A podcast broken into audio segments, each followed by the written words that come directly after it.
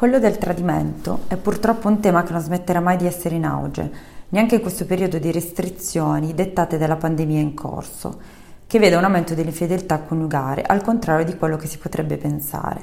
Abbiamo quindi voluto porre alla dottoressa Chiara Camaglioni, psicologa e psicoterapeuta, con la quale abbiamo già affrontato il tema in una recente diretta social, alcune delle domande che più spesso vengono fatte in merito al tradimento anche da parte dei nostri clienti che si rivolgono a noi per ottenere le prove dell'infedeltà del proprio partner. Gli spunti di riflessione sono così interessanti che abbiamo deciso di dividere l'intervista in due parti. In questa prima parte analizzeremo le cause che portano a tradire, gli effetti che la scoperta del tradimento provoca nella vittima e cosa succede che invece preferisce non conoscere la verità. Si possono realmente individuare delle cause che portano al tradimento? È molto complesso, credo, individuare delle cause specifiche. Ogni relazione ha infatti una sua identità, una sua storia. Ehm, essa è composta da due individui nella loro unicità. Essi vanno a comporre eh, una diade molto specifica e per questo motivo le cause che possono portare al tradimento potrebbero non essere le stesse per tutti le crisi le motivazioni che possono portare a un tradimento, che tra l'altro non sono per forza elementi connessi da un legame di causalità, sono tanto specifiche quanto le abilità che la coppia detiene per potergli far fronte. Con questo ehm, intendo dire che un momento difficile, una prova da superare, un cambiamento nella vita di uno o di entrambi gli elementi, eh, possono essere vissuti come stressor e quindi creare uno stato di malessere nella coppia oppure no, e questo rende l'evento molto variabile rispetto allo stato di malessere che può elicitare. In qualche modo credo che non sia una novità per noi psicologi andare a indagare in psicoterapia il significato che un certo evento ha avuto per la persona e le risposte mi sorprendono e arricchiscono sempre, restituendomi eh, in qualche modo la conferma che ogni evento è unico e a renderlo tale non è l'evento in sé, ma il vissuto dell'evento che ogni singolo soggetto esperisce. Um, vi porto qualche esempio. Mi capita di, di, osservare soggetti con personalità depressive andare incontro al tradimento come uno scudo anticipatorio rispetto alla certezza di poter essere lasciati in futuro, proprio perché non degni di amore. Una sorta di ti lascio, tanto tu lo farai sicuramente, se non l'hai già fatto, perché non valgo nulla. Soggetti invece con sfumature più fobiche le vedo oscillare tra il bisogno di essere amati in una relazione quindi stabile e quello di libertà assoluta, che a volte può sfociare appunto nel tradimento. È perciò evidente che il significato che diamo al tradimento e all'essere stati traditi è influenzato moltissimo dagli elementi che possono essere rintracciati nella storia di vita del soggetto. Dopo questa importante premessa, ci sono senza dubbio alcuni meccanismi e bisogni che possono portare più di altri a tradire il partner e proverò ad elencarne solo alcuni. Per esempio mi viene in mente il bisogno di libertà e indipendenza, soprattutto in alcune fasi di vita, i bisogni sessuali non soddisfatti o difficili da condividere con il partner eh, per via del giudizio, per la vergogna. Mm? che effettivamente possono essere rintracciati eh, in un rapporto più stabile e meno in rapporti con figure dove non vi è un legame affettivo reale. Oppure possiamo individuare i grandi cambiamenti all'interno di una coppia, sia in termini negativi che positivi. Quindi può variare dalla nascita di un figlio alla perdita del lavoro, sono entrambi elementi stressanti nonostante le polarità opposte uh, si può tradire per vendetta, per la voglia di tenerezza, per il timore dell'intimità, oppure per le conferme personali. Infatti in alcuni casi tradire è una conferma um, che definirei di cartapesta rispetto al proprio valore, al bisogno di sentirsi autonomi e non emotivamente dipendenti. Cosa comporta a livello psicologico, nella maggior parte dei casi, scoprire di essere traditi? Cos'è che fa più male? Una domanda molto interessante quanto complessa. Quando parliamo di tradimento, andiamo spesso a toccare una delle esperienze che definirei più drammatiche e difficili per l'essere umano, ovvero quella della separazione. Ognuno ha delle corde sensibili, dei temi specifici e questi eh, si possono attivare proprio nel distanziamento della persona significativa, dove potrebbe avvenire la messa in discussione della propria identità personale e credo molto importante fare una piccola digressione rispetto alla cornice socioculturale in cui viviamo e al significato che il tradimento ha assunto ad oggi. È sicuramente molto diverso dal significato che potevano vivere i nostri nonni o i nostri bisnonni. Viviamo infatti in una società narcisistica, dove l'io è posto davanti al noi e dove i miei bisogni sono prioritari rispetto ai tuoi e questi in più devono essere in qualche modo soddisfatti nel più breve tempo possibile. La frustrazione negli ultimi decenni non è qualcosa alla quale siamo stati educati e tutto questo è terreno fertile per il tradimento.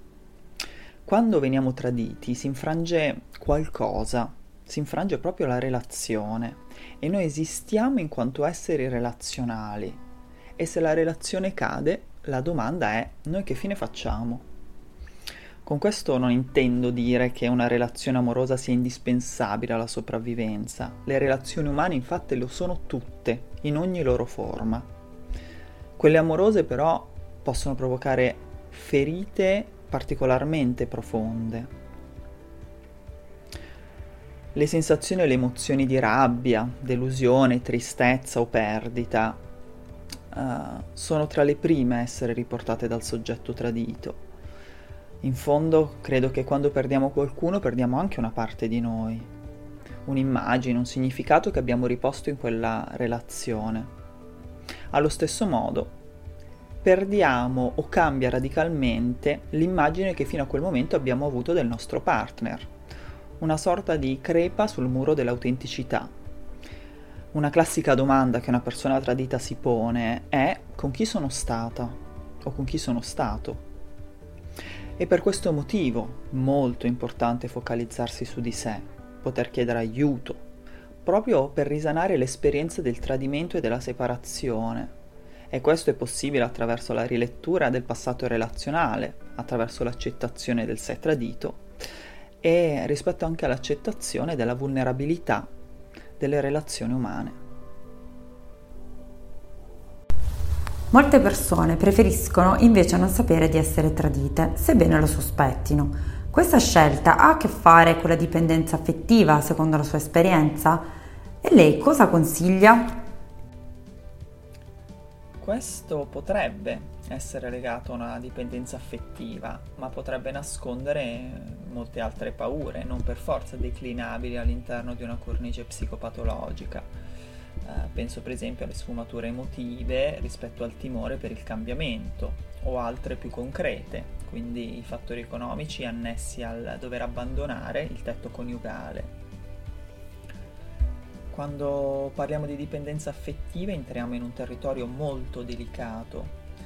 Essa, sebbene non sia presente tra i disturbi mentali contenuti nel manuale diagnostico e statistico dei disturbi mentali al quale noi psicologi e psicoterapeuti facciamo riferimento, rientra senza dubbio tra le nuove dipendenze, insieme per esempio allo shopping compulsivo, la dipendenza da lavoro, la dipendenza da internet.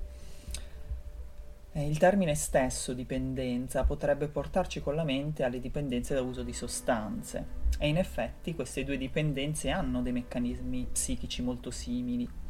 Mi vengono in mente quelli di astinenza, eh, legati alla fine di una storia, eh, quindi la mancanza della sostanza, ovvero della persona, con sintomatologia eh, annessa, quindi insonnia, ansia, depressione, oppure il fenomeno del craving, quindi la ricerca della sostanza e nel nostro caso della persona, oppure la tendenza a ricercare sempre più vicinanza nel, nella relazione che eh, potrebbe mh, essere declinato nella, nella, sostanza come aumento della dose.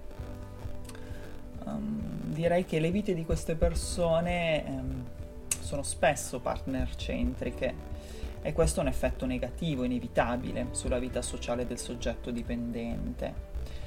Um, si può osservare inoltre l'abbandono da parte sempre del soggetto dipendente di ogni interesse e velleità personale che gradualmente vanno a spegnersi, a sfumare per far spazio all'unico elemento veramente importante, il partner. Purtroppo casi di questo tipo possiamo trovarli anche in rapporti violenti, dove la componente aggressiva diviene un pericolo ancora maggiore per il soggetto dipendente.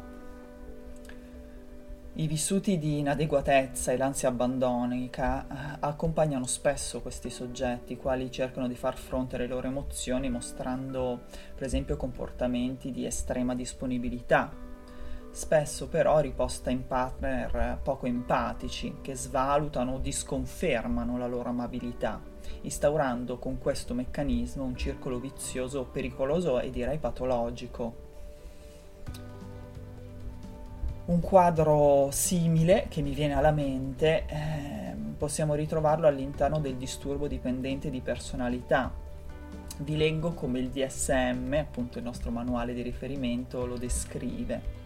Il DSM dice che il disturbo dipendente di personalità è descrivibile nella necessità pervasiva ed eccessiva di essere accuditi, che determina un comportamento sottomesso e dipendente e timore della separazione.